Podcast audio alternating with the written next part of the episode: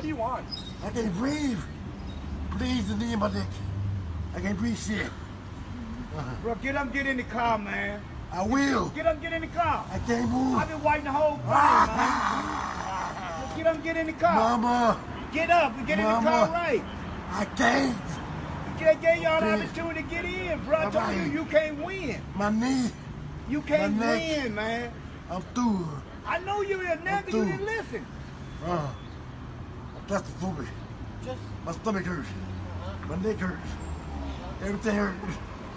Ah, get some water or something. Please. Please. Ah, I can't breathe, officer. Ah. Jeez. So that was the 40 odd second video that, you know, emerged and caused all of these protests. Um, well, it's not just that video, but of course, it's everything else. like, I think every single person with social media has probably seen that video now or seen something re- regarding the brutal white supremacist murder of George Floyd. But let's just start off as we do a timeline of events from that video and let's just discuss that for a second then. So, what we're listening to is a supposed arrest of George Floyd. George Floyd was placed under arrest after using a forged £20 note or $20 note. Of course, it's emerged since then that it wasn't even forged. It was obviously somebody who's just likely looked looked at him being a black man in the United States and looking at a twenty dollar bill thinking, hmm, these two things can't coexist like a black man with, with genuine money. Uh, I, I mean, uh, just just that's me struggling to grasp the logic behind actually phoning the police on him in the first place. So we know for a fact that he was doing nothing illegal, and then we hear, you know, with these we hear him struggling for breath. We hear him basically begging to breathe. The arresting police officer just doesn't even move. I mean, if anything, he just presses harder on him. We can hear a friend, you know, saying, just get up, just get in the car, because he's clearly seeing that his, his friend is distressed, and the only thing that's going to, you know, put this brutality at an end is if he's in a police car where he's in no position for somebody to kneel on his neck. But of course, you can't get up if somebody's kneeling on your neck. So, yeah, I'm sorry everybody that had to play that clip. It's obviously disgusting to listen to, but it, just so we know where we're starting off on before we go into the events. When did you first see that video, Ryan? Um, I think it must have been the, the same day it happened, you know, like the, the day it blew up, I guess. And um, we should also mention that we're recording this on the morning of the 30th. So just in case something something happens like tomorrow or the next day and we don't talk about it, it's because we're recording it on the 30th, so we can't see into the future. Yeah, I, I wish um, I'd be a very rich man and then I'd put all my money into giving arms to the population of capitalist nations. Did you expect anything like this to come from it? These mass riots, these mass protests around the United States, or did you think it was merely just going to be another incident where, you know, a black man's being brutally murdered in the United States? So these things are kind of sporadic, right? Like sometimes because events like this happen, unfortunately, all the time. Like if you speak to any black person, they'll tell you that yeah, they the police will kill unarmed black people all the time. There's it, it happens, you know, near daily, unfortunately. Um, just in the past month, you've seen multiple of them. So any one of them can spark an incident like this, but it's not determined, right? So there's been times like this before. There was Ferguson, right? So it, it's definitely possible that any singular incident like this can have the potential to um, spark an event like this. But just even going around and looking at what's online right now, um, it seems like this is not the average protest or whatever. It seems to be of a larger scale. They seem to be more serious about it. they've already tried to take control of the state house there, I believe. Um, I also saw something about people trying to storm Trump Tower, and they had to bring in police specifically to protect that building. And also the White House, they had to kit the Secret Service out with riot gear. And I remember seeing a um, an interview with one of the protesters around the White House saying um, they're not going to stop until they get inside the White House. So it's definitely of a they're definitely more serious about it this time. It seems like you know the heightened contradictions of everything that's innate within capitalism combined with the months long now feelings that people have had just having to be stuck inside because of the virus which you know they need to do they should do right?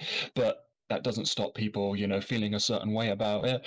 And it just seems like you've got a giant you know boiling pot of all of these different factors and um the murder of George Floyd just seems to be the the the match that sparked the whole thing. Absolutely, and it is actually this whole thing that we're going to go into. So I'll go into the timeline now, and then we'll just look at the events that actually materially occurred. So let's begin.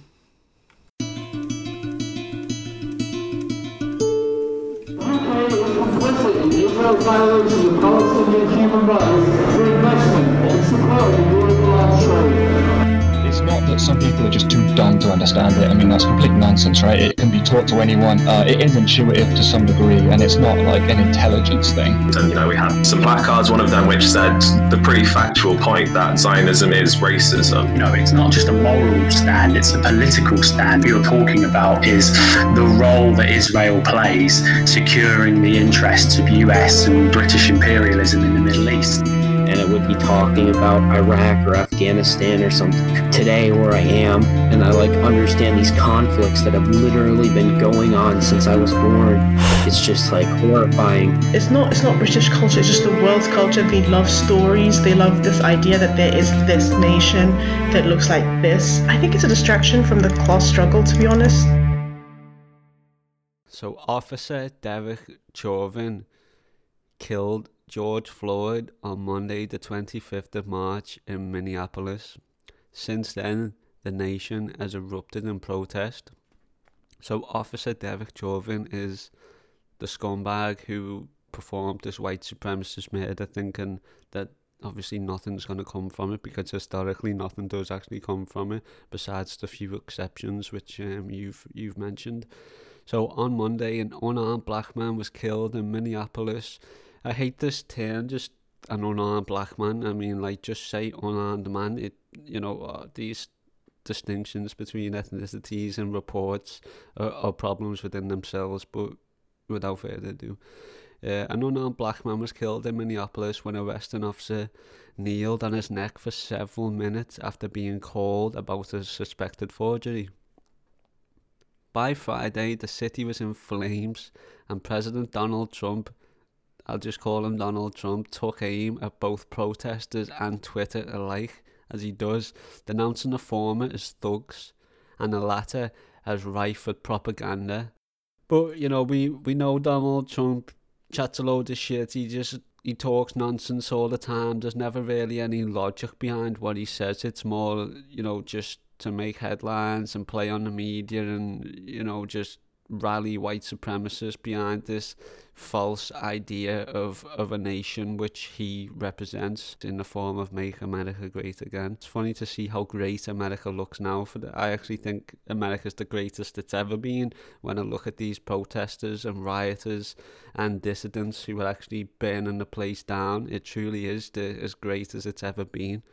But, you know, that wasn't because of him. That was because of the comrades behind the protests. So, you know, the only person that talks as much nonsense as Donald Trump appears to be Dominic Cummings. These protests, these riots that have emerged since the brutal lynching of George Floyd, they don't happen in a vacuum. It's not like a one off. We can look at it dialectically, historically, and we can look and uncover the conditions that caused this explosion of dissent and unrest in the last couple of, you know, days, months, or even the past centuries of what is chickens coming home to roost after suffering from US white supremacist hegemony for so long. We can see the like tensions have been on the rise for at least a few months now not only because we are in the midst of an international pandemic, an election year in the US, and you know all of this during a national lockdown. The killing of unarmed black citizens still goes on. Eh, I mean, you, you just look around and you just look at the state of the world right now, where everybody should be working together, coming together, and we're still seeing police brutality like in 2020 with all this shit going on. Oh my days just as a historical example of these tensions flaring, uh, factored in that was in February, a 25 year old Ahmaud Arbery was killed by two white men while out for a jog in Georgia. It took a video of his death, as it often does in May, for the men to be arrested. Then in March, EMT Breonna Taylor was shot at least eight times when police forced their way into her apartment to serve a warrant in a narcotics investigation. Taylor's mother has since filed an unlawful death suit claiming that the suspect in question had already been arrested, plus there were no drugs in the apartment. Yeah, they got the wrong house there, right? So it's just they got that, the wrong house, but yeah, like even if they got the right one, would it be okay for them to just Oh, no. litter the suspect with fucking bullets? No, of course not. Definitely not. But it makes it so much worse that they didn't even get the right house, right? Plus, that that the person they were looking for has already been arrested, and also it was executed by a no-knock raid, which is, you know, even within the confines of like the the Constitution, it's ethically dubious, right?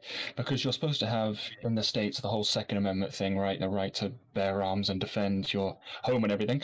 And but what a no-knock raid is is essentially, you know, what it sounds like, no knock, right? They just turn up to your house with a battering ram and they smash down your house, your door, and then they just come in, right?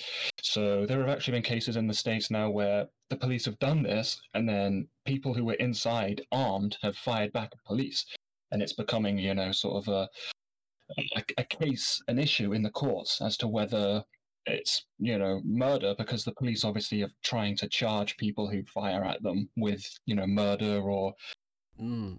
so yeah it's, it's a nightmare all over honestly Yeah, so I mean, all of this is, I mean, it's hand in hand with the justification of white supremacy and modern lynchings in the United States. And we talk about a warrant for a narcotics investigation, but what this is, is the state's way of criminalizing being poor. It's another way to use the so called war on drugs to attack minorities, to attack the poor. Um, yet, so to me, racism, the war on drugs, the war on poverty, these are all tied in with the same things today, and that's obviously what thankfully people are starting to stand up against, and not just stand up against in peaceful protest, but it's not a protest without fire, in, in the words of Ed Mead. It's not a protest in without something burning down and smoke. If there's no fire and smoke, you know, what are you what are you doing out there? You may as well just be singing singing songs, um, singing kumbaya peacefully. We're constantly attacked. It's class war. yeah i mean this is why i don't think peaceful protests work honestly because they can just be ignored right like insofar as the people in power can just ignore your protest you're not a threat they don't care about you right so if you're just going to peacefully hold a sign and stand on the side of the road the, the people in power don't have to do anything about you you're not a threat they can just ignore you and um, they don't have to actually do anything about you right That's correct, and that's often what happens. But also, what what can happen is the opposite. So it can be largely ignored, but on the other side, it can just have people actually talk a lot about them and you know make fun of the peaceful protesters. Like for example, you, see these Black Lives Matter protests, you know, in the past, and then you just see them, the media, the news, just basically taking the piss out of them, uh, just having people retweet them, talking shit about the protesters. So I mean, you you're out there doing the right thing, doing it peacefully, you know, as the law requires. But you're also all you're doing is mm, like being a subject to discuss on social media. Yeah, I mean, it's also important not to let the opposition shape the narrative, right? Like, it doesn't matter whether you do peaceful or violent protests, right? You'll always get detractors. If you do peaceful protests, they'll say you shouldn't do that. And if you do violent protests, they'll say you should be peacefully protesting, right? I mean, even just with this kneeling thing, right? Like, there, there are people out there now saying they were against these protests. But then when Kaepernick takes a knee, they're also against that, right? So they're against peaceful protests, they're against violent protests. Hey, I wonder if there's a theme here. I wonder if they're just against you saying anything against the system. It, it definitely is that. Yeah, that's a that's a better way of saying what I said, and and again, the the bourgeois media plays plays a role in talking about these narratives that get co-opted. Yeah, absolutely. So, I mean, talking about the EMT, what's that? Emergency medic as well. An EMT, emergency medic trainer, Breonna Taylor. Is that what it was? She was actually, she actually went out there and saved lives, and then she was shot at least eight times. Yeah, and they always do this thing when um, when uh, uh, black people are killed this way. They always try and like go through their past, right, and see if they have have anything in their, you know, if they smoked a joint once when they were 15 or something, they'll bring that up as if it was justified. Uh, and even though that's totally messed up and they shouldn't have to do that, they couldn't even do that in this case because she was she had a perfectly, you know, clean record and never been in trouble or anything like that. Not that it would make a difference, not that that's the arbiter or justification for doing that, not that, you know, if there were anything in her past, it suddenly makes it okay. But it just goes to show that even by their messed up standards of trawling through people's past, they couldn't even do that in this case. Jesus.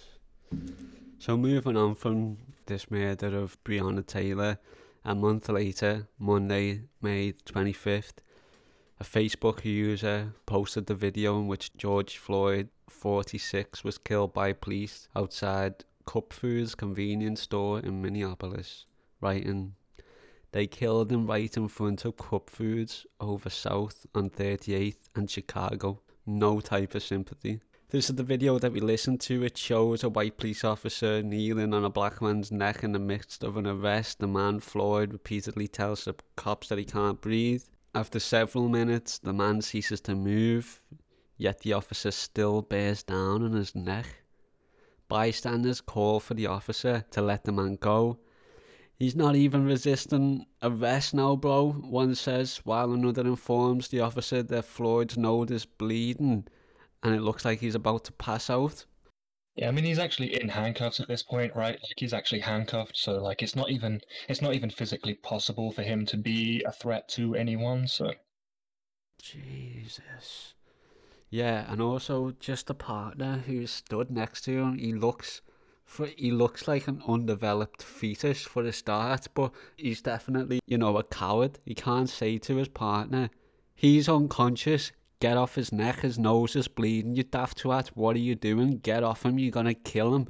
He just sits the he just sits there like a docile mutt. yeah, but they're not gonna though, right? That's the whole thin blue line thing. It's like they're they're they're colleagues, right? They work together, they do this together, they're on the beat together all the time. Like there's no way he's gonna step in and interrupt the other one. He's you know, he's they're they're one and the same. They they do you know, they do the same thing. Oh, he's, I mean, maggots. That's what they are. They're just, just maggots. So, according to the statement from Minneapolis Police Department regarding this, officers were called to Cup Foods to investigate reports of a forgery. Floyd, who is suspected of attempting to spend a counterfeit $20 bill, was in his car when police arrived and ordered that he exit the vehicle. According to a police spokesman, John Elder, Floyd physically resisted officers. Officers were able to get the suspect in handcuffs and noted he appeared to be suffering medical distress.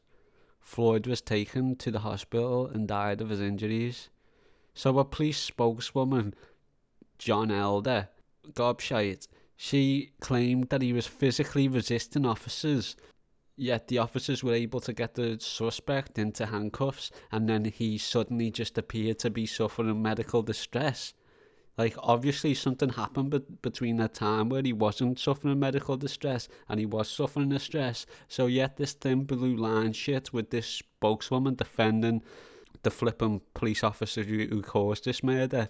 And, like, you're obviously to lose the public's trust, the little trust that they have got in you if you're just telling, like, so blatant like covered up stories basically just not talking about the truth oh my god these liberals make me sick Yeah, but they they don't have to either, right? Because they know that nothing's ever going to come of it. They know the police union's got their back. They know that they've they've done it multiple times before. Even this individual officer was involved in like four um, incidents like this prior, and they know the state of the country. They know that you know officers all over the country. This happens all the time, and they get off. Nothing's ever done to them, so they they basically have impunity. You know, they know the district attorneys, they know the prosecutors, they know the judges. So it's not really an issue for them. You know, they're essentially above the law. They just do whatever they want. yeah until until they catch catch a bullet from these protesters god damn. Hopefully the events which occur are definitely paradigm shifting from them because I mean who in the right mind would have thought that like a police station was going to get burnt down really in the United States in 2020 obviously I, I did not expect that of them. So Tuesday May the 26th the FBI and the Minnesota Bureau of Criminal Apprehension began investigating the incident and the four officers involved were fired so they said this is the right call. Minneapolis Mayor Jacob Frey said on Twitter, "Being black in America should not be a death sentence." He wrote on Facebook. For five minutes, we watched a we watched a white officer press his knee into a black man's neck. Five minutes. When you hear somebody calling for help, you're supposed to help. This officer failed in the most basic human sense what happened in Chicago and 38th last night is awful. It was traumatic. It serves as a reminder of how far we have to go. That evening on Tuesday, May the 26th, protesters gathered in the streets of Minneapolis chanting, I can't breathe.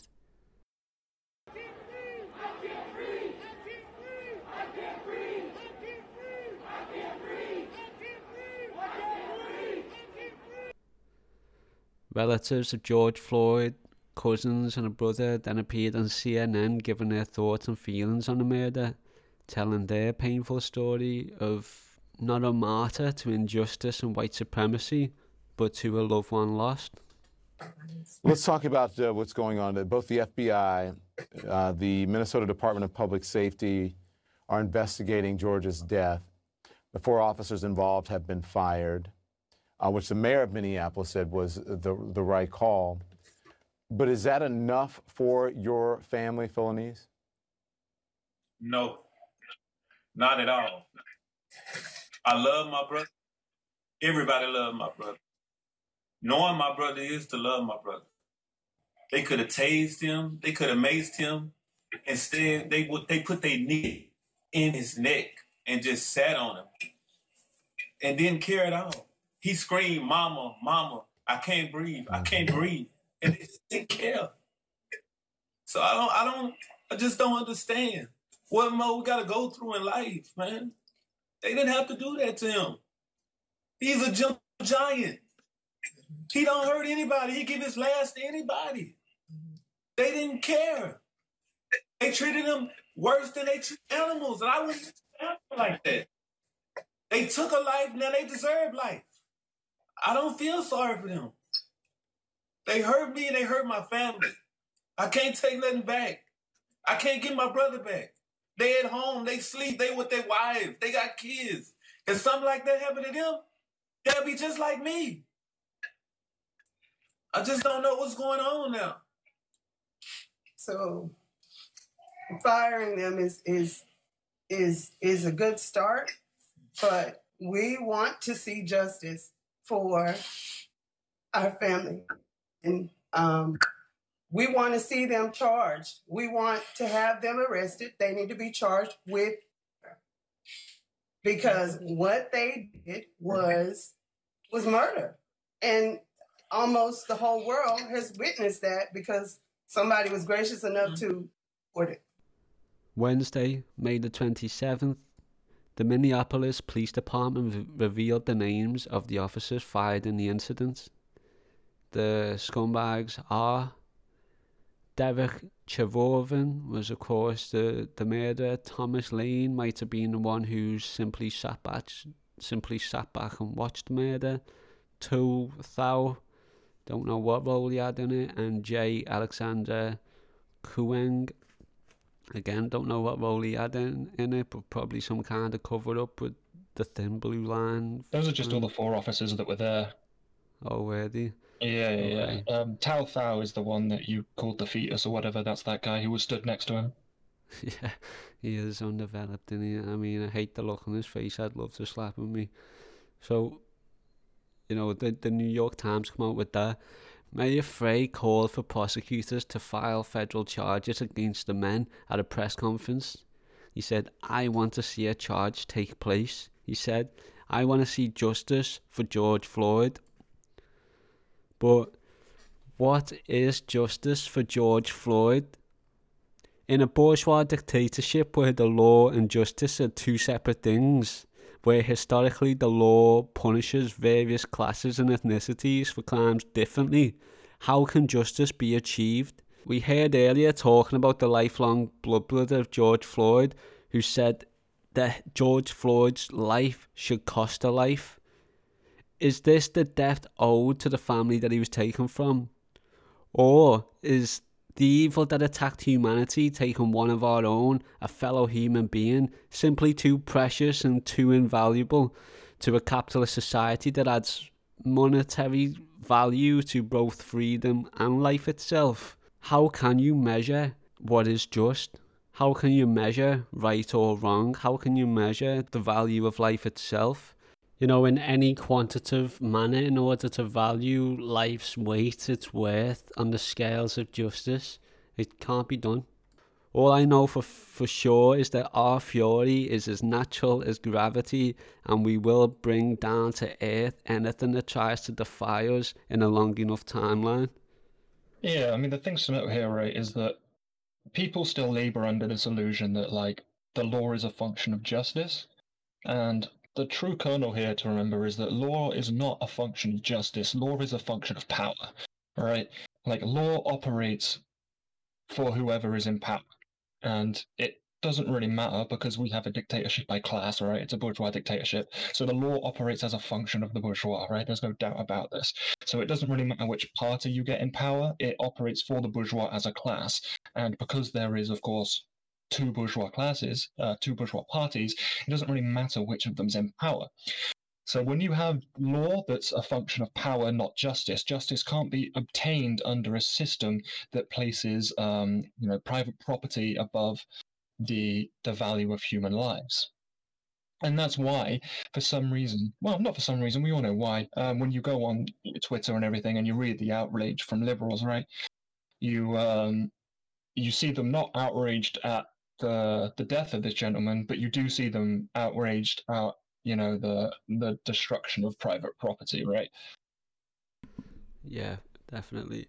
Uh, yeah, just again, everybody needs to take away from that that the law and justice are two separate things, and you know how how the law or justice will work for one member of class society, even different race or even uh, like gender. It it's all relative. There's there's no there's no way to measure what's just for everybody in, in a world that's so divided. I mean, in a in a class society, you, you there isn't justice. You you there there is no such thing as justice, right? Even if you take this incident, like, what do you think justice looks like? If he's fired, is that justice? No, he'll just get hired by another precinct somewhere. All right, so okay, let's say he's brought up on murder charges, right? All of them are arrested, brought up on murder charges, and let's say by some miracle they all make it to prison. Is that justice? Mm, not really, because in however many time, two, three, five years, they'll be out again hired by another precinct, they'll be doing the same thing, and they've not changed anything systemically. All you've dealt with are the individuals, right? But the police force that they came from still operates the same way. All other police forces in the country still operate the same way. Policing at large still operates the same way, right? So no matter what you think justice looks like in this situation, unless you can actually somehow change the entire structural, systemic nature of policing as a whole, um, there isn't justice, and you're not going to be able to do that within a class society. Yeah, so I mean, that's our thoughts, as I said, from a look of humanity, where humanity, one of humanity, and somebody who could have helped shape the world to be a better place for all, is lost.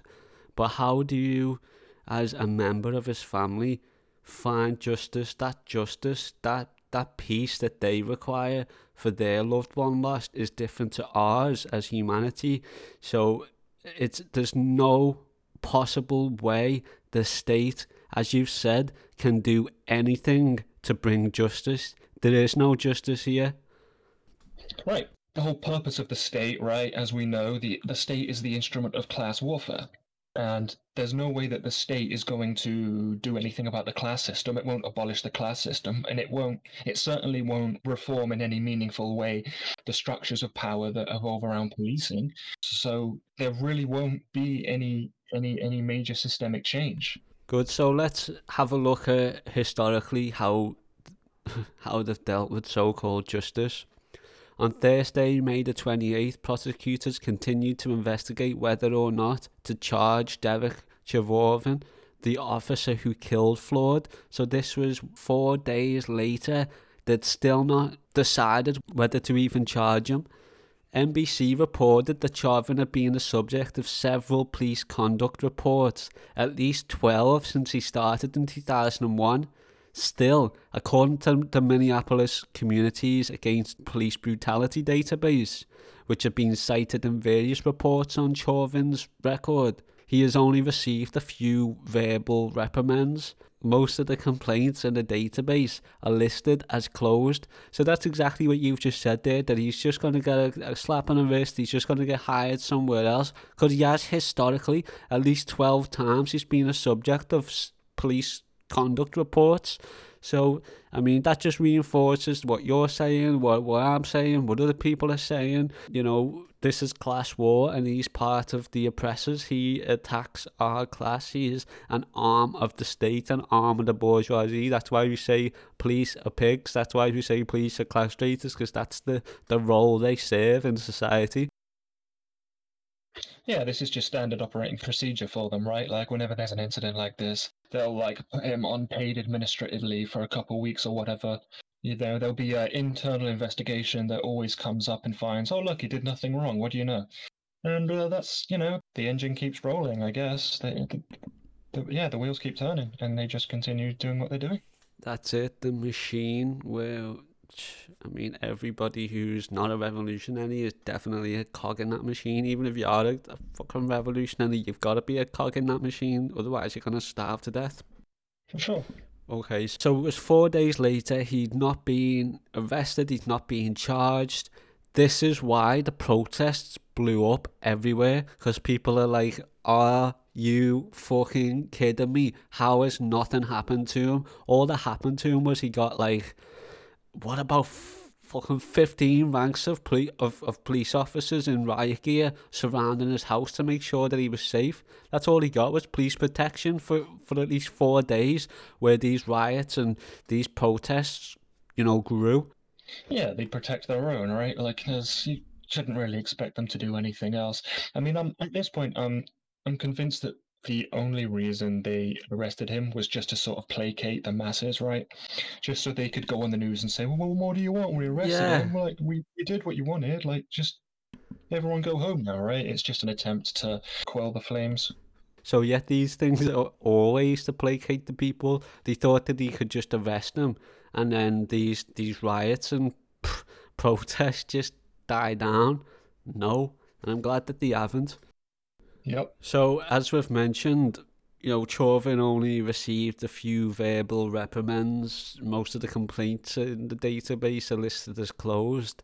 And it's this lack of action from authorities that have accelerated the protest near the Minneapolis Police Department's third precinct. I've looked at a map of the protest and absolutely everywhere. Like the I mean like there's so many, there must have been at least 30, 40 different specks on this map of Minneapolis where protests are occurring. It's really mind blowing the scale of these and of course that's just in Minneapolis. But again just these lack of action from authorities have accelerated the protests near the actual police department's third precinct. Now, I know for a fact that the protesters involved, they actually set out with that distinct goal in mind to set fire to the police precinct station. That was from somebody on the ground, and that's what they achieved. they actually managed to, there's videos on Twitter where you can actually just see protesters literally giving chase to the police officers who were inside the precinct. The police officers of for the first time their lives, I bet you, are having to run away. And, um, you know, protesters are throwing shit at them. And then, obviously, they go inside the, the precinct and then they, they burn that bitch down. I mean, that's just a proper revolutionary moment for me. Um, that just inspires inspires me. It should inspire the protesters out there. It should inspire all politicians everywhere if they lived in Minneapolis, they'd have been still telling these people, oh, revolution is not going to happen. We're not going to see nothing like that. All these police stations get burnt. Because, like, I remember when it happened in Haiti a couple of months back, and I was like, look at this shit. I was like, the people can push back the state, you know? And then they're like, oh, it's never going to happen here. It's never going to happen in America. It, it has. There's visual proof there and every single defeatist, yeah, who hasn't got the bottle to stand up for themselves and the people and is saying that you can't take back our own territory from the state. Just look at the historic evidence. Stop being egotistic and, and actually scared to stand up and do the right thing in case you don't look like or in case your toxic masculinity is affected by actually having the compassion to do the right thing for you and others. Just actually just look at what's going on here. The sacrifices and the bravery of the protesters who were burning down police stations in a nation that has militarized police forces. Oh my days, people, will you start waking up and getting uh, getting hold of yourself seriously? Sick of this you know, Ryan. Honestly, it pisses me off. Yeah, for sure. I mean, it's it's also just philosophically the incorrect position, right? So, like anyone who understands anything about dialectics knows that change is the only constant in the universe, right? So, did you really think that everything was just going to remain exactly like this forever and never change? Well, that that's impossible. It's literally against the law of the universe, right? The only the, the, the law being the only constant is change. I mean, all nations rise, all nations fall, right? Every empire comes to an end. There was the Ottoman Empire, it's gone now. You had the British Empire, it's gone now. You had the Roman Empire, it's gone now. So everything changes constantly. Everything is constantly in a state of flux. There is no such thing in this universe as stable, as constant, as fixed, as permanent. These things just don't exist. So when you look at, you know, even on a nation state scale, all the all the conditions and the materials there are constantly changing. They're constantly in flux. And um, yeah, riots are going to break out. This is going to happen. And even if you go, even if you think forward a hundred years, a thousand years, do you think everything is going to look exactly like it is now? No, the, the, these nations are going to disappear or and these systems are one way or another right? You have socialism or barbarism or global warming will kick in and wipe out humans entirely right? One of these eventualities is going to happen. We're not just going to be stuck how we are now forever. That's definitely not going to happen yeah, nice one. Uh, yeah, always love and appreciate your response and everything that you contribute to this podcast because while I'm just very emotional and just talk as, as if I'm talking to these lumpen listening to the podcast and I can blatantly see the stats on Libsyn in my city that they are. And, and like we're sat here looking at revolution essentially taking place and they've still got their head in the sand by not taking a revolutionary stance and not supporting revolutionaries. I've said it before, you may as well be part of the problem. There's no other way of saying it. Every single day, you don't actually switch on. And, and, and I mean, I've, I've tried being nice about this, yet, but, and I think I've kicked off in a previous episode as well, but I'm fuming, right? It makes me sick. They know that they're oppressed, they know that they're poor as shit. They know that they can't get by. I mean, every single day is a struggle to them. Biggie Smalls, every day struggle. You know what I'm saying? They know all this shit, but I mean, they, they lash out at the world because the world is constantly attacking them.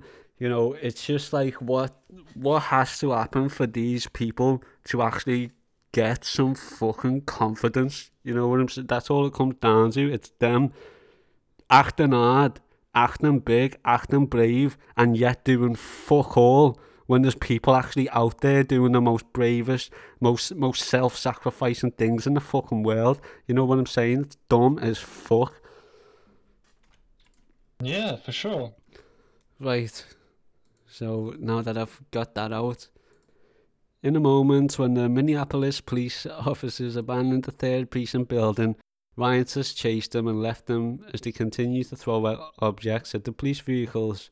It's a really fun video to watch. I do recommend it. So that is obviously really amazing stuff. I interviewed somebody who was a participant around the time in Minneapolis, and it turns out that, you know, as I've said, the raids on the pig farm that they call a station was a plan and not actually spontaneous activity.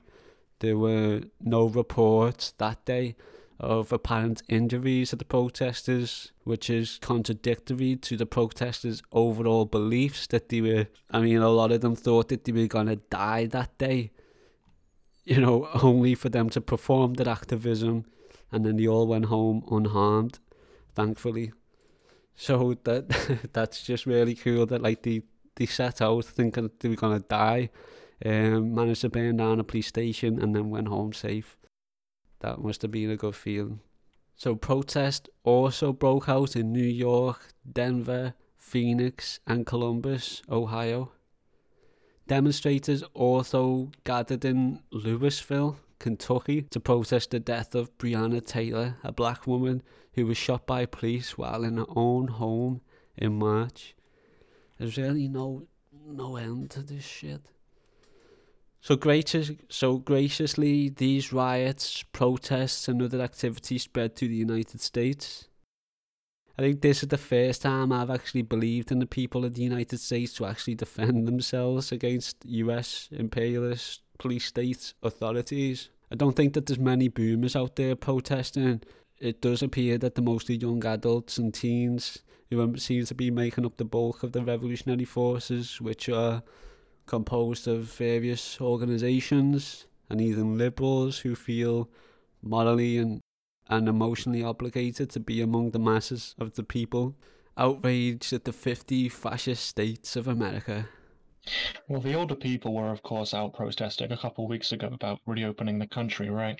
Where they could get um, right in the face of the police and nothing was done about it.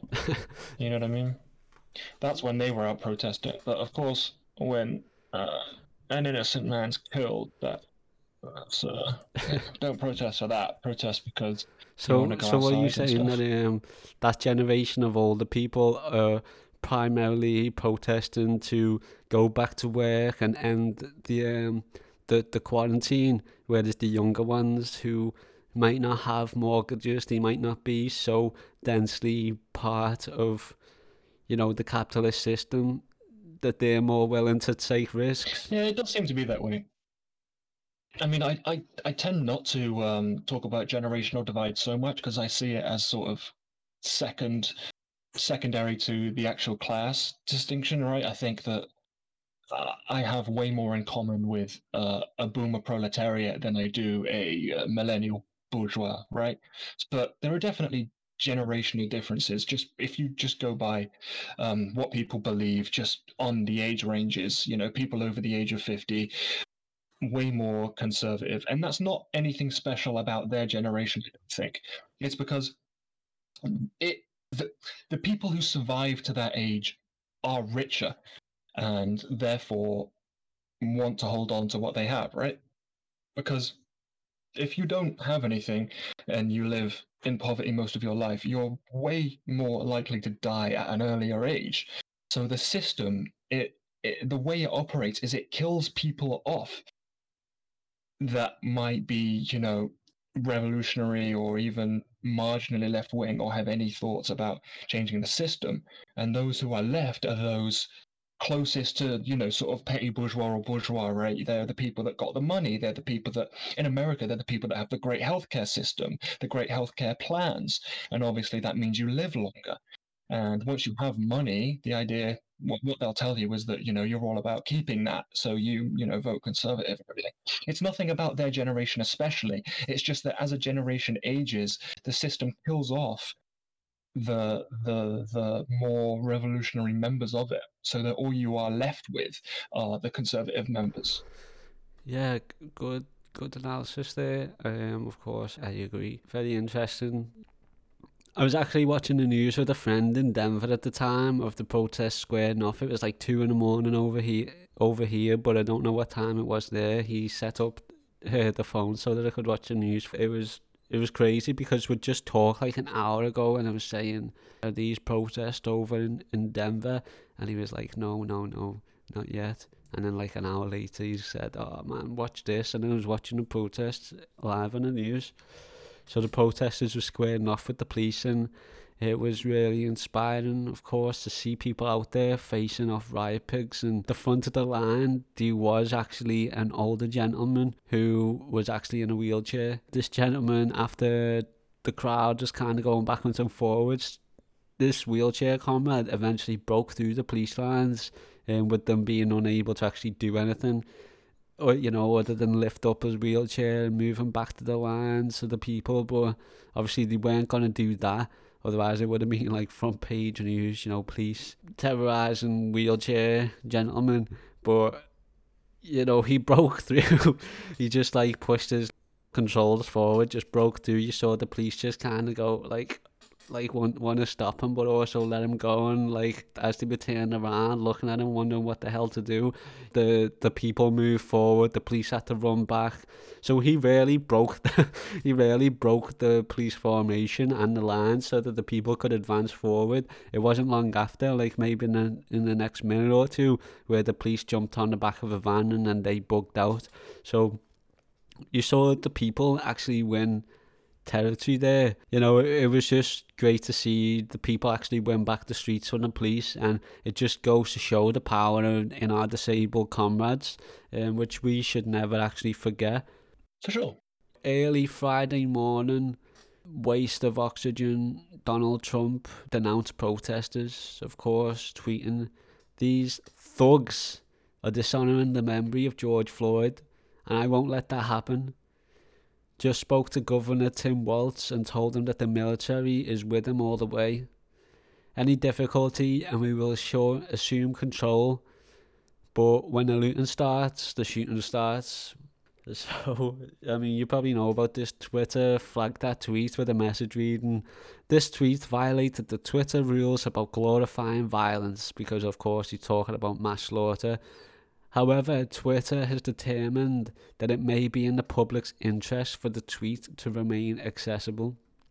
Yeah, I mean, I mean, a lot of people are like yas queening Twitter here, but don't forget that they've done literally nothing for four years, and they specifically said previously that they have like a special carve out in their terms of service for people in power, so they they literally don't play by the same rules as us. They can, you know, they can actually threaten violence, blah blah blah. Nothing will ever happen to them. Like their tweets won't be taken down or anything.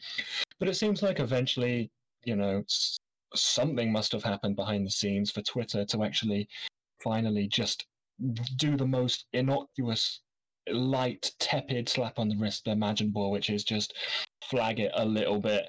But of course, in the sort of Alice in Wonderland world of liberal Twitter, this is like the height of revolution, and they're yas queening and doing the whole clap thing. And you know, you you it, honestly, if you just read their Twitter feeds, you'd think that you know this this was a full scale revolution instituted by you know Twitter and Twitter alone. Honestly, Yeah, so what happened between Donald Trump and Twitter? I don't think it's just behind the scenes because there was something about um, yeah, he signed an executive order, right? Um, the last I read on it, it, they didn't really know what the executive order was because they they haven't released like the actual wording of it yet. So it seems that like no one really knows what it did. but apparently it's some kind of executive order targeting Twitter and something something free speech or something which doesn't really apply because Twitter's a private company, so it doesn't actually um, it, isn't protected by freedom of speech. But if the president were to actually crack down on a private company,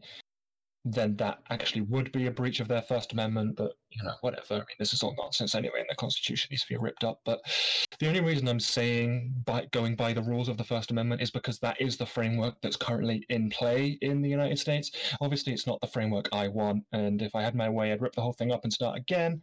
But unfortunately, when you're when th- those are the rules of the game, you have to sort of go by the rules of the game, right? Like, I don't I, I actually we can probably have that conversation at some point about like freedom of speech, but I don't believe that should be a thing.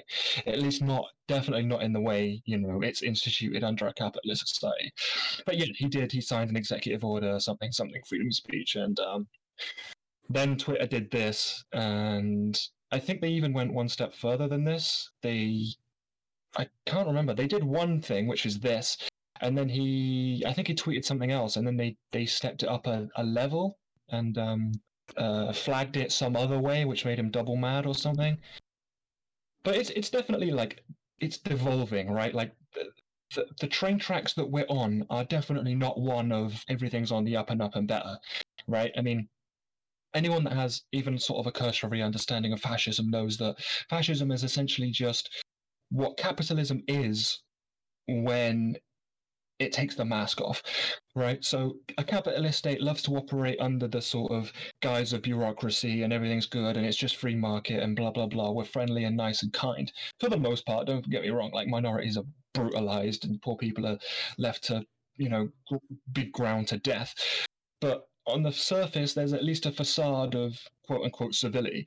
But when you get things like this happen, and the state is no longer to, no longer able to operate under even their own messed up standards of normality, they go fully mask off, and and that's when you know fascism fully comes out, and that's basically when the the bourgeoisie decide, okay, we need to be more hands on in the ruling of this of this nation now.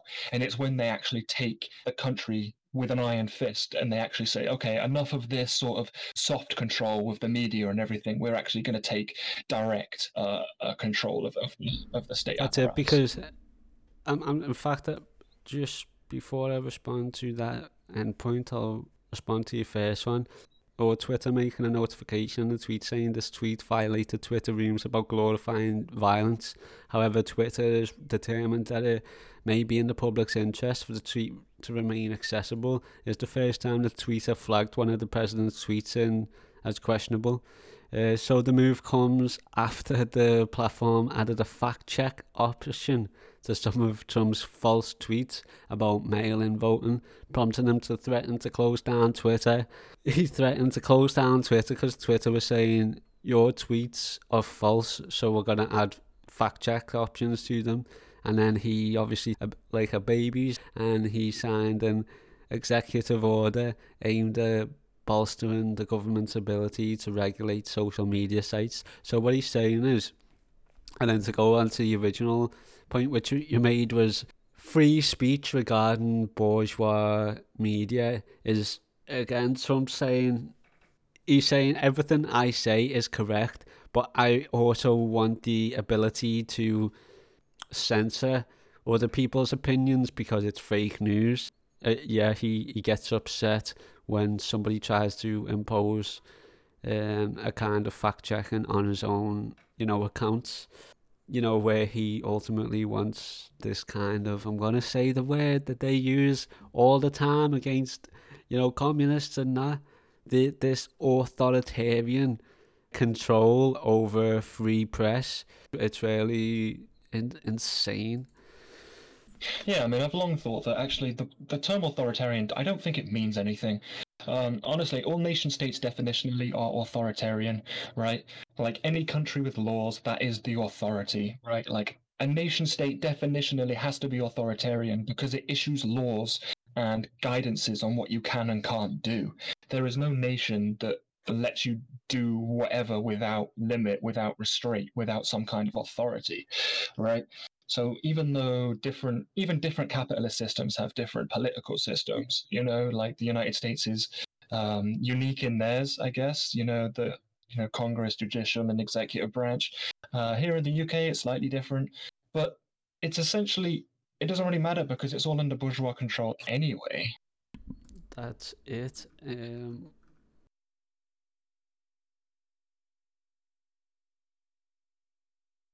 And obviously, um, freedom of speech within a bourgeois state, you know what that means, right? From the pamphlet we read about, you know, freedom of speech being the freedom of the bourgeois to propagate the airwaves with whatever ideas they wish. Um, it's not about the people. It's not about the actual people having the right to say whatever they want. It's about having. It's about it's about the bourgeois having um, the freedom to propagate their ideas. And when they talk about, that's what what they mean when they talk about freedom of speech. But when they talk about freedom more generally, they talk about the freedom to make money, right? they talk about economic freedom. It's the the, the freedom to impose their will um, upon others. Yep, absolutely. People should definitely listen to that pamphlet, that 30 episode that we done, dictate, what is it, proletarian dictatorship versus bourgeois democracy. Definitely go and listen to that to really get a more fleshed out you know, insight into what we're talking about here. And I don't want to stay on Trump for too long. I'm just going to say my finishing comments on the subject, but, you know, because obviously I hate Trump, but Trump himself is really terrific insight into the consciousness or the class consciousness of the bourgeoisie. I mean, what he's thinking is pretty much what most of them are, are thinking, right? But to use the word thugs for the protesters, who were protesting George Floyd. Let's just look into the historical context of that. So the word thug comes from the Hindi word of thugi, which was a group of people in North India that allegedly bog- bothered the British. So, I mean, like, not only did the British steal the word thug from India, along with all of the riches and the gems and the labour and the lives of the Indian population, but they also stole the word thug because these so-called thugs in North India allegedly bothered the British, and that's like ha, like what we mean by bothered the British was they probably outsmarted them. They probably inhibited their ability to colonize the population. Um, yeah, so they were generally just bothered them. And Trump's looking at these protesters now saying, oh, aren't they such a bother? You know what I mean? Like how demeaning and can can you get to call these protesters thugs? It's really scandalous. Yeah, I mean, it's also that the American population have been trained to understand what that word means, quote unquote, right? Like they know it's a highly racialized term. They know what to think when they hear the word thug, as opposed to like protesters or, you know, it, it's a, it's a highly racialized term and deliberately so. Like you have a whole a whole population of people that are trained to think about that word and attach it to yeah, certain I mean, of it's people. so classist because when I think of it, I picture like hooded teens hanging out in like a block of flats or something. You know what I'm saying? Yeah. Oh, it's just just crazy, crazy. Okay, so what have we got here now? But again, I hope that that's an inspiration to the lumpen out there.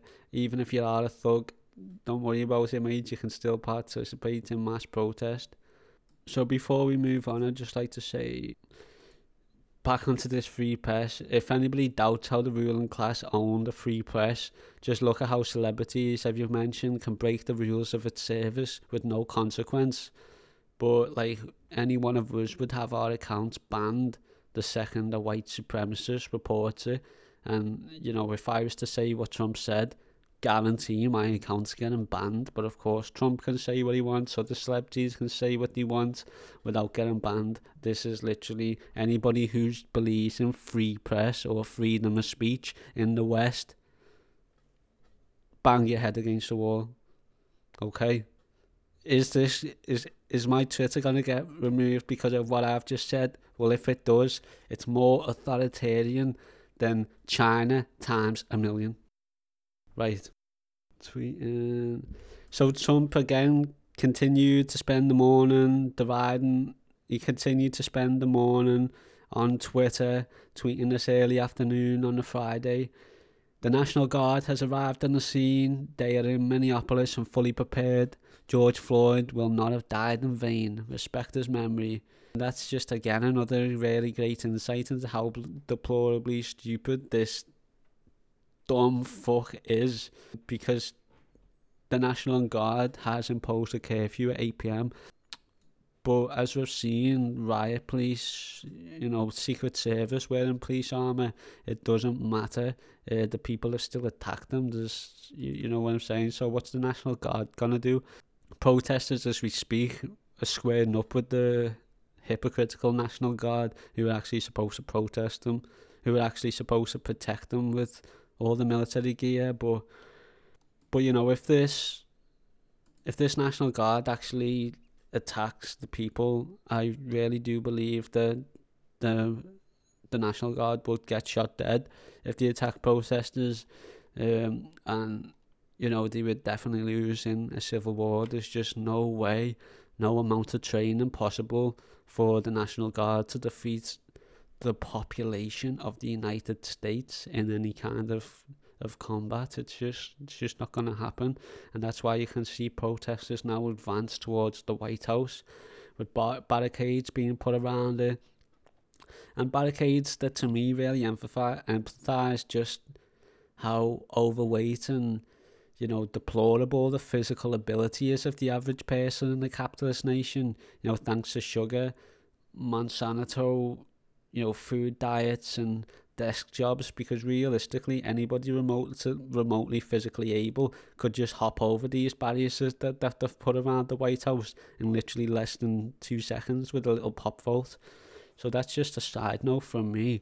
Um, these barricades aren't really barricades. You can, I mean, it's easier to hop over the bar- barricades to what I've observed than it is to hop over the fences that were previously there with spikes around it. So if anybody's out there and wants to do a little pop vote and get up on um, the White House, Google or YouTube how to do a pop vault. So, yeah, at the scene of the White House, the Secret Service agents thankfully suffered a head injury by a rock being thrown and bouncing off his fascist head outside the White House. Protests continue all across the United States. Um, as I say, I've interviewed somebody on the scene in Minneapolis, and they've reported that tonight, this was last night, there've been an increase of at least 50 arrests, an unconfirmed headshot by a cop. Some cops have been shot at. I've he had not heard about injuries other than people needing to evacuate areas and safe houses popping up. This is a, another thing that he, he mentioned that I found really interesting. Um, white supremacists and white anarchists are unconnected to militias locally, officially. The um, the white supremacists and the white anarchists seem to be behaving in similar manners.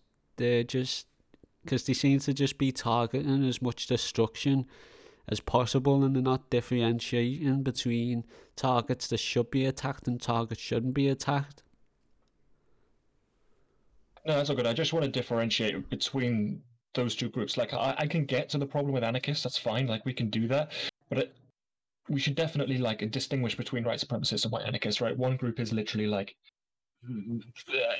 eh, holding up and supporting the groups in power, and the other side are anarchists are, you know, tr- they're trying to fight against that just in a way that I don't think is uh, the most effective as it can be, right? But I, I, I wouldn't equate them to, you know, literal white supremacists. The the difference is whether they're in good faith or not, right? Like white supremacist groups are for white supremacy, and anarchist groups, you know, are trying to do good.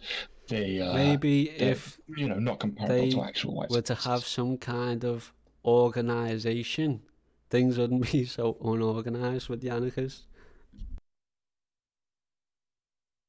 Yeah, so I mean, yeah, so that would be my, you know, my criticism of it being a Leninist, right? So this is why Lenin actually spoke out about anarchist violence because it's not it's not directed, it's not grouped together, and it's not organized, right? What you have is um, violence that's conducted And it's not about, you know, oh, they destroyed property, so it's bad. It's like, no, we don't give a shit about private property. The fact is, the point is that you want to direct that rage and that genuine revolutionary potential into something that can actually effectively institute revolution, right? But unorganized, mass scattered protests aren't going to achieve that. Um, that will never form and coalesce into a true revolutionary movement that can actually take power. Um, this is why you can find Lenin writing loads against the sort of, um, you know, anarchist violence of the time. They're well-meaning. It's they're not bad people. They don't mean to do. They're not, you know, they're not bad. It, it, it's just that you need that energy to be harnessed and uh, pushed through a party to actually institute real change, and that's why um, Lenin was obviously in favor of the Right, Vanguard Party. that's it's really, you know, of course I understand the, the the history of anarchists and your analysis there, but it's, I mean, just to add some validity to what you're saying, I'm gonna I'm, I'm gonna just re- finish off this little paragraph bit, and then I'm gonna go on to something that reinforces what you've just said. You haven't heard what's written down here, um, because you know I just got it off off you know a comrade out there, but yeah, it just reinforces what you're saying and just goes to show that everything you've just said regarding anarchists, I believe, is right. So, yet the white white supremacists and white anarchists are unconnected to the militia to the militia officially. So who I got this information from is actually a liberal. So the way you had to come in and then separate white supremacists from white anarchists with a, a kind of ML class lens or ideological lens. He couldn't do that because he was a liberal, so he's never really looked into these things with nuance. So thanks for bringing that difference out. But of course, two liberals who are just on the scene and they don't know the historical significance of white supremacists versus, you know, those of, of anarchists. It's hard to tell them apart, particularly when they're behaving in similar manners. Yeah, so injuries have stepped up. There was an unconfirmed headshot by, you know, a, a police officer, but bullets don't just fire themselves. Some pigs have been shot at themselves, which is a welcome response to all of the US manufactured ammunition historically fired at huma- humanity. And this is where it just reinforces what you said there about the anarchists out there. Um, it does sound like, and it apparently looks like, white anarchists are just as much of the problem as the white supremacist groups, because both of them are, of course, being unofficially part of mil- militias. And while this is known, there is some kind of organization within them, and this kind of camaraderie with the unofficial mil- militias does com- cause some kind of um, unease. Um, you know. Uh, a bit of intimidation with people who are surrounding these people who obviously train together you know for you know a breakdown of society i'm guessing. So you know both the white supremacists the white anarchists it is reported have participated in mindless destruction with no purpose. Apparently this is the anarchist goals other than to destroy everything like to burn down everything, um, like some pre-pubescent Heath Ledger's Joker fanatic. A physical representation of capitalist realism, in my opinion, where even society's collapse has been rehearsed so many times in the media or film that these consumers, these liberals, play the role of fictional characters in non-fiction, aka reality. So shops have a like uh, you know unfortunately had to be sprayed with minority owned in an effort to protect them from these cringe lord we live in a society anarchists who appear to be doing nothing other than getting in the way of progressive purposeful and otherwise excellently organized and performed mass action spanning cities and the US with obviously organizations who are somewhat socialist, communist again, uh, you know, I, I'm sure, as you said, these anarchists are well-meaning, but out outside of their brains, everybody else's brain, especially the liberals' brains, are looking at them like they just want to burn everything down, and this is not good. So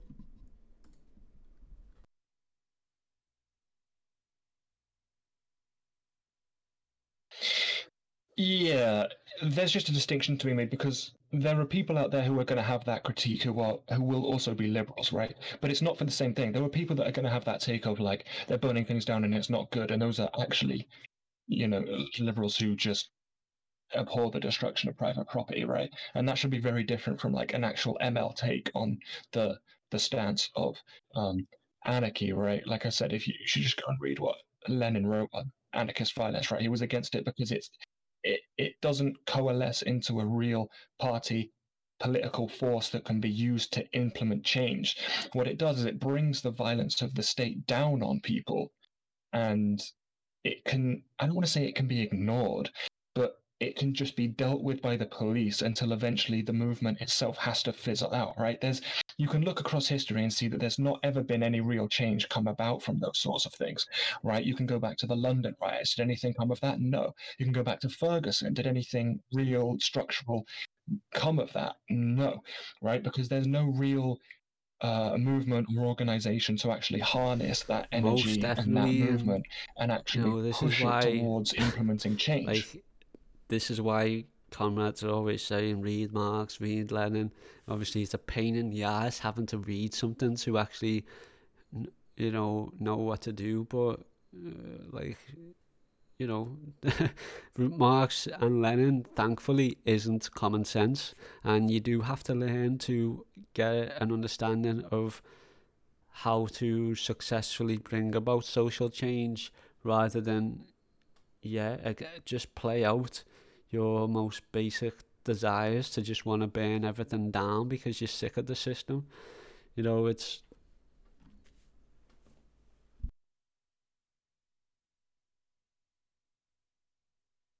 and it's also it, it's also just a hard a hard conclusion to accept because it's also the conclusion shared by you know like liberals obviously for completely different reasons but if you just look at the conclusion of that's not the solution, you know, you seem to be standing in the way of progress, right? They'll just think that because it's also being said by you know the right wing and social democrats and you know who are liberals, right? But that's also being said by them. So if you don't actually explain why you're saying what you're saying, they, you can easily be misinterpreted as having like a right wing take on this issue, which is like, oh yeah, obviously burning private property bad, and that's not my take at all because I don't you know i'm not here to stand private property right? I'm i'm not in favor of that generally right? So it's not it's not about that. It's about the lack of the anarchist anarchist movement's ability to actually harness that into a movement that can be punched and punched through and actually implement systemic change. So just to move on to the finishing up on the news on friday you know, we've had the curfew put in place for 8 p.m. and it's not going to halt any protests during the, the the daytime. We'll we'll see if curfews get broken during the evening. I mean, we've gave our thoughts and opinions of what's happened so far. Do you have any idea where this is going to go? What are your thoughts and opinions there? Do you think that this is something that will die out? Do you think there's something that'll pick up internationally. I've seen on Twitter already today, um, you know, people talking about how it's not being played in the UK news for fear that it erupts over here. Um, what what are your thoughts and feelings of the future of this story?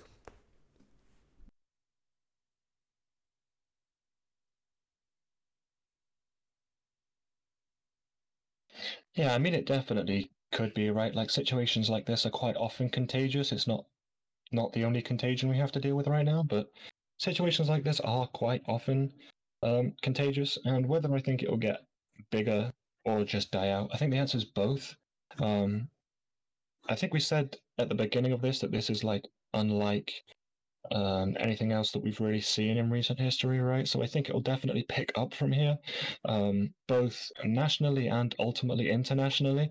But if there aren't genuinely, if there aren't genuine revolutionary party political movements to capture it eventually it will uh, it will fizzle and die out right? Just like occupy wall street or any other of those uh, movements that are well-meaning and they they want the right things. They just don't have the the true party infrastructure to be able to really do anything about it. They just sit around in tents and then the police come and everyone gets moved on and then everyone goes home and you sort of think back on it and think nothing actually happened. Like okay we protested good we sat there okay cool but did anything change? Did we implement any change?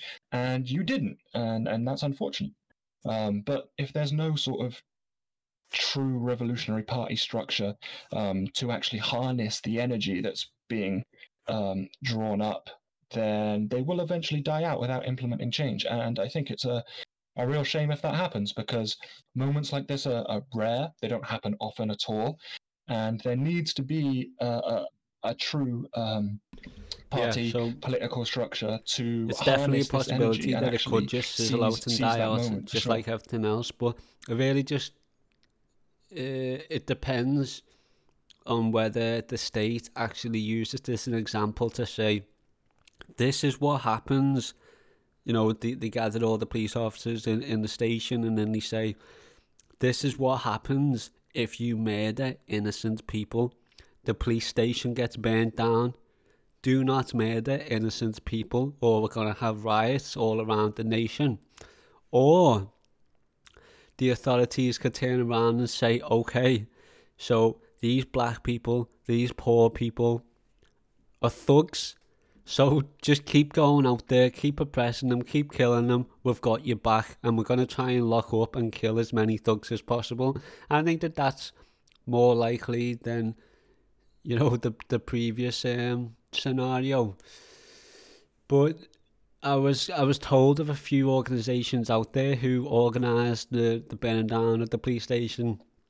I was asked to not mention them for obvious reasons, and there is potential for th- those organisations to organise throughout the United States.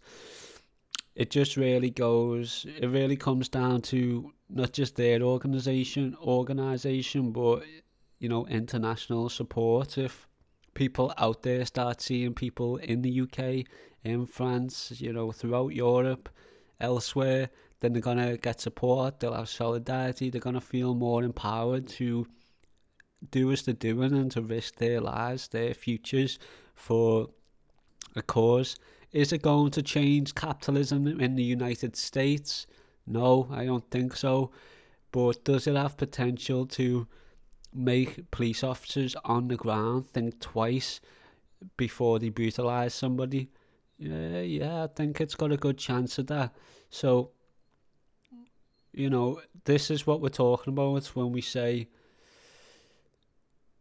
is the media gonna play on this and then use it to bring in a few changes, to bring in a few public perceptions, and then placate this movement or placate this movement? Um, there's a chance of that.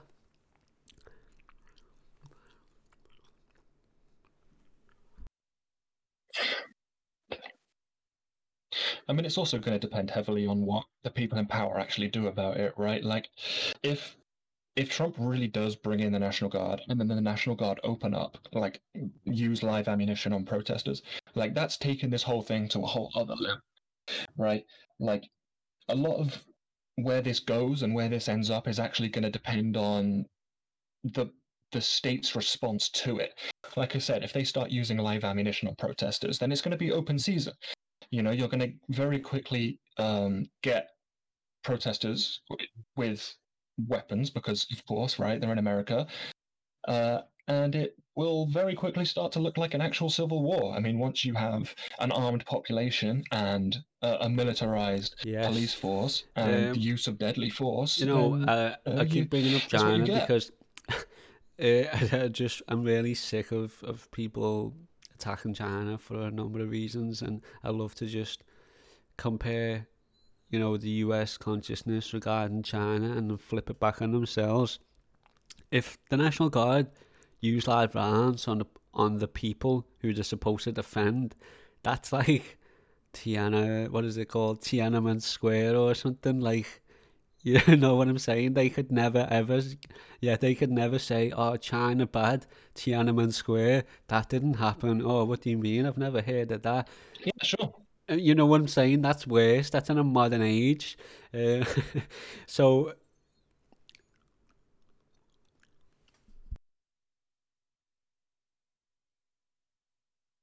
Yeah, I mean, I, I, I'm not a fan of China, but I get what you're saying. Like, yeah, of course, there's there's hypocrisy within the the the the American liberal class to think, you know, American supremacy, we're the best. Like everything we do good, everything other countries do bad, right? They can easily look at an incident in another country um, where you know the state used violence against uh, protesters, and and when they do the same, it's no, it's it's fine because it's Yeah, us, it- so that's forgivable. it would be so other nation does it, like, that's just, reprehensible you know, for the uh, US authoritarian dictatorship, National Guard to Of course. attack its own population. That there could be no justification for it. The people can't just turn around and say, "Oh, well, you should have just followed the law," when you know police officers out there murdering innocents.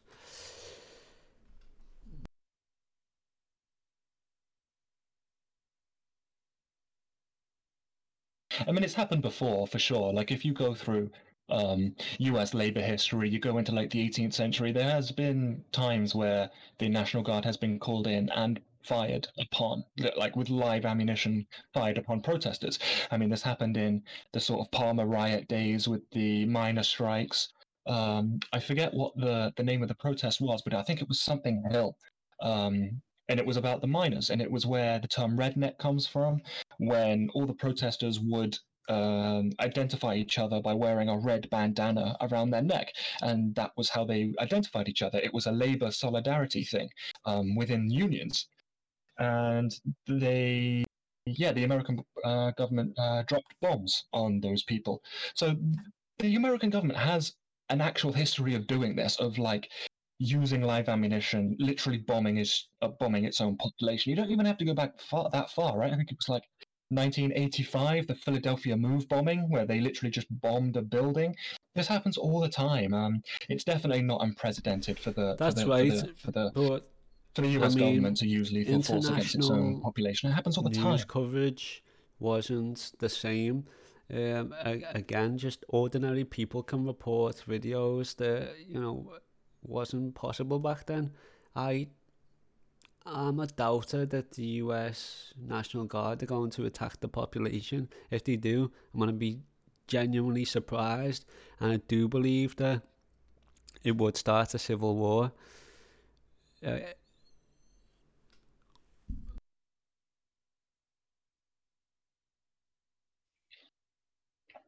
I'd, I'd be surprised not because there isn't a precedent for it happening, or not because conditions are so bad that they would never fire upon protesters, because of course that would happen. I'd be surprised simply that they were they were willing to go that mask off about it, right?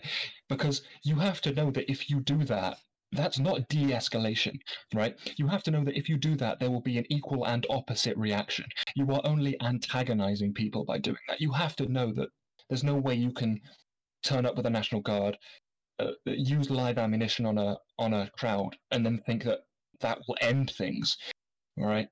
So I would only be surprised in that them doing that if they thought that it was going to actually bring things to a close, because there's Yeah. no way. Uh, are you talking because you just kind of cut off? I didn't know if you were halfway in a word and it stopped. Okay. Yeah. Yeah. No, no, that was me. Uh, I was just yeah, yeah, that was the end of You this. know what I'm saying? Well, I All of this yeah, there's, there's started no way, right? There's like no way of that would happen. the unlawful murder of George Floyd. So how, like, if they were to murder other people on top of that, yeah, it's just it's just gonna add more more firewood to the fire, or however the expression is. Okay, so I mean we'll finish up now. We'll just we'll just end up again just going back to the family. Definitely. And just remind people what they're going through now. Because whilst people are ado- are adopting and supporting the brutal lynching of George Floyd in 2020 and mo- mobilizing themselves and their movements around this murder, it it again is just just to go back to the actual person, the actual family. George Floyd's family attorney Benjamin Crump told CNN that they're waiting for the final autopsy results from the medical examiner's office, but will give him a proper funeral and also have an independent autopsy because they do not trust the city of Minneapolis. CBS reports the Floyd family has hired former NYC chief medical examiner Michael Baden to do the autopsy and that Baden will do the procedure next week.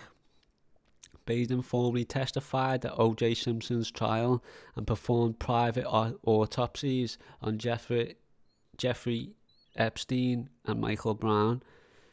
So, I mean, George Floyd's family are going to have to go through the goddamn, you know, the autopsy. It's not over for them. They're still going to have to go over the the details to his death as well as have it shared all every all over everybody's social media and everybody out there who has social media and doesn't have this popping up on their social media like what are, what are you doing with your life how how are you so detached in your consumer lifestyle that you don't even get this up on your social media um, i mean but yeah, I mean, the family, George Floyd's family, doesn't trust the the city of Minneapolis, and can you can you trust them? I mean, can you uh, can you blame them for that?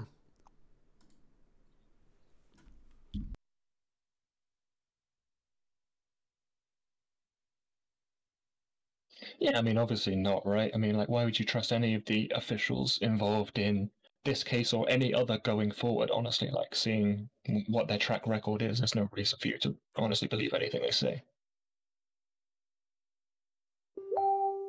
Okay, so that is us. Thank you. We'll follow up with events. I'm sure that this will be something that we'll talk about for sure.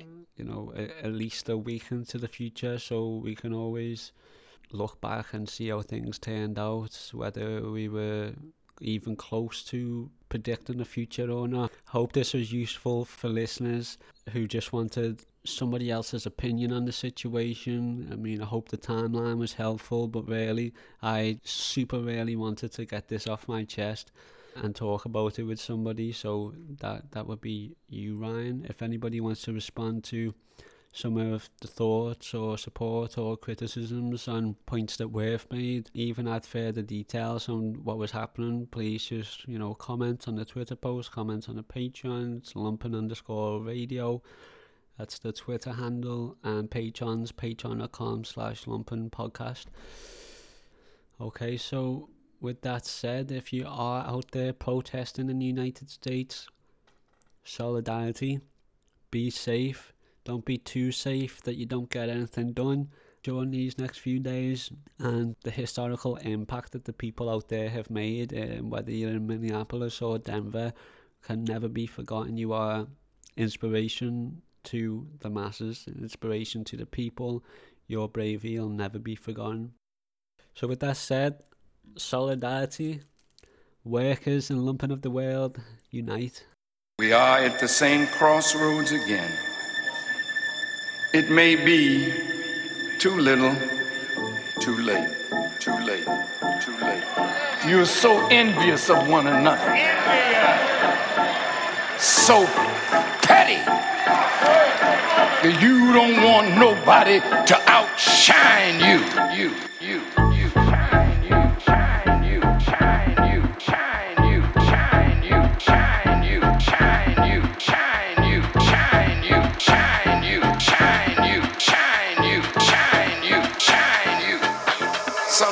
say.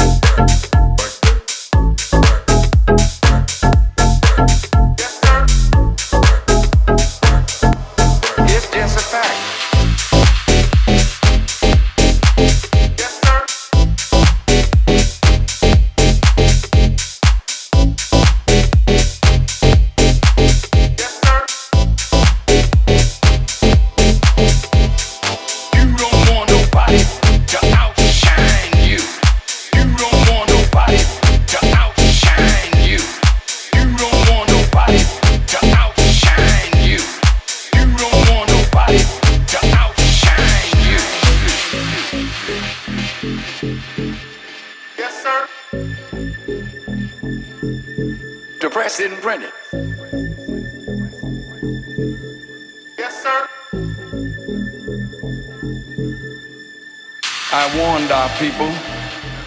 They'll start prowling the streets when you think you are safe. Listen to what is being said.